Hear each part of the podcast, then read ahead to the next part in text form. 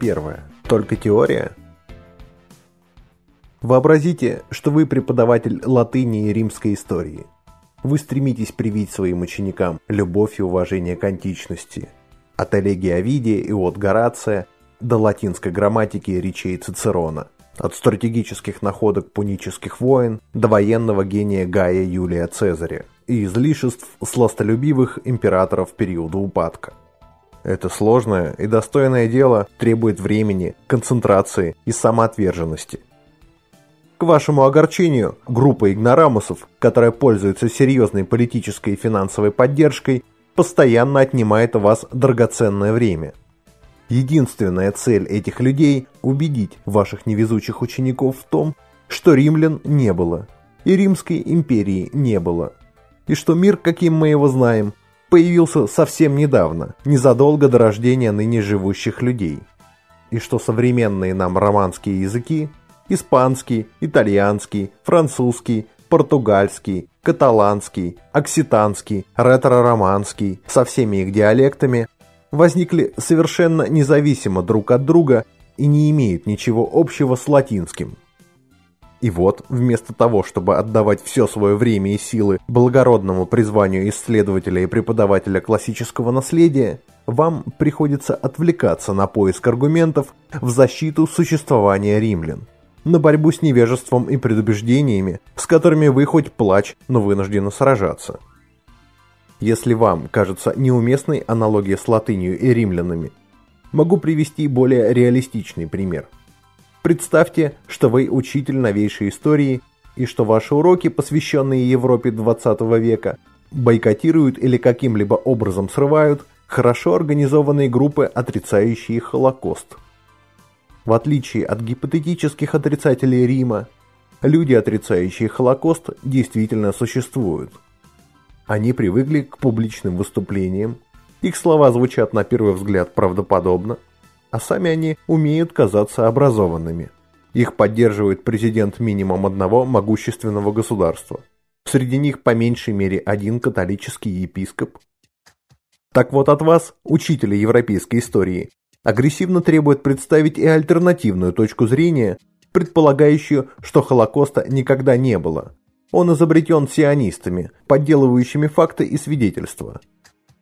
Несколько интеллектуалов-релятивистов сообщат вам, что абсолютной истины не существует.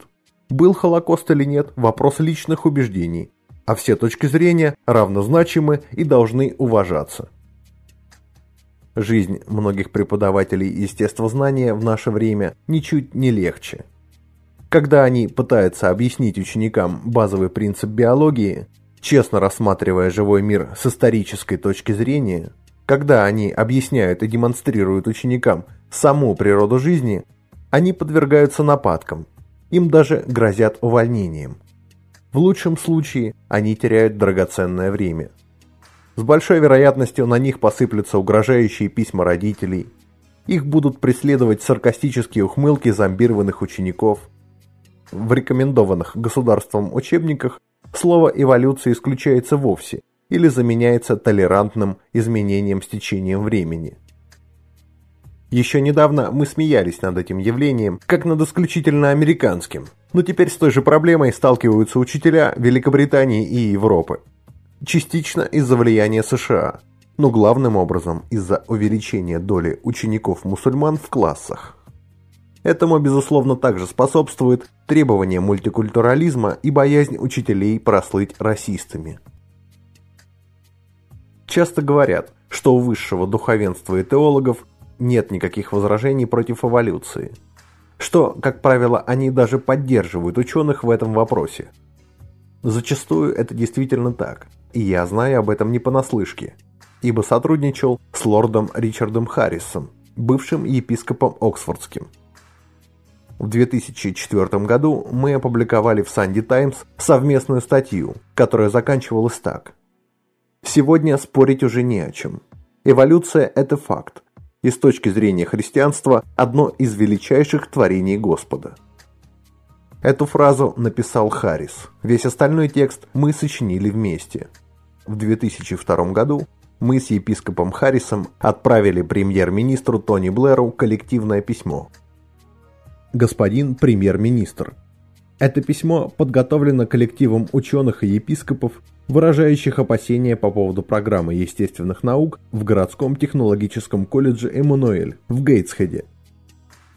Эволюция – это научная теория, обладающая огромным потенциалом для объяснения различных феноменов в широком спектре областей науки. Под влиянием фактов она может уточняться и даже радикально меняться. Эволюция ни в коем случае не является, как утверждает официальный представитель колледжа, вопросом веры, в отличие от библейской версии происхождения жизни, имеющей другой смысл и предназначение. К сожалению, проблема гораздо глубже, чем вопрос о преподавании в конкретном колледже. Все большее беспокойство вызывает вопрос, что и как будет преподаваться в планируемых религиозных школах нового поколения – мы уверены в том, что программы таких школ, ровно как и колледжа Эммануэль, должны строго контролироваться, чтобы научные и религоведческие дисциплины преподавались там с должным уважением. Искренне ваши, его преосвященство Ричард Харрис, епископ Оксфордский, сэр Дэвид Аттенборо, член Лондонского королевского общества, его преосвященство Кристофер Герберт, епископ Сент-Албанский, Роберт Мэй, барон Оксфордский, член Лондонского королевского общества. Профессор Джон Эндбери, член Лондонского королевского общества. И далее длинный список, включая профессора Ричарда Докинза, члена Лондонского королевского общества. Мы с епископом организовали это письмо в большой спешке. Тем не менее, насколько я помню, его согласились подписать все люди, которых мы об этом попросили – мы не получили отказа ни от ученых, ни от епископов. У архиепископа Кентерберийского нет никаких проблем с теорией эволюции, как у Папы Римского, образованных священников и преподавателей теологии. Эта книга посвящена позитивным доказательствам эволюции, и я не задумывал ее как антирелигиозную.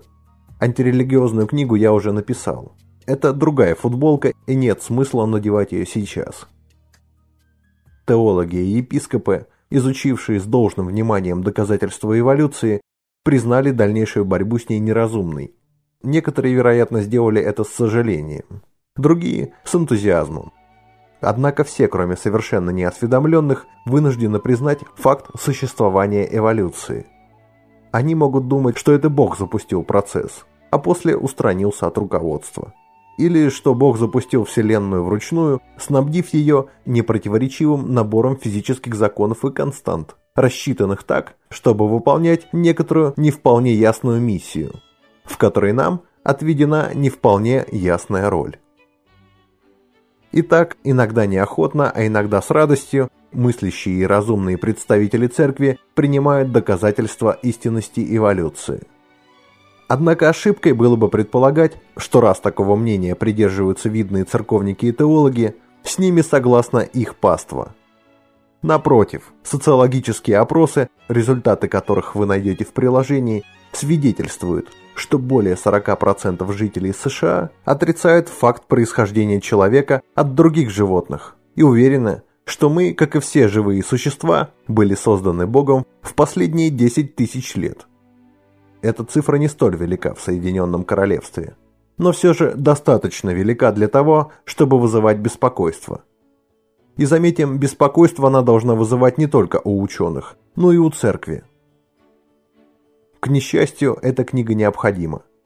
Тех, кто отрицает эволюцию, я назвал отрицателями истории.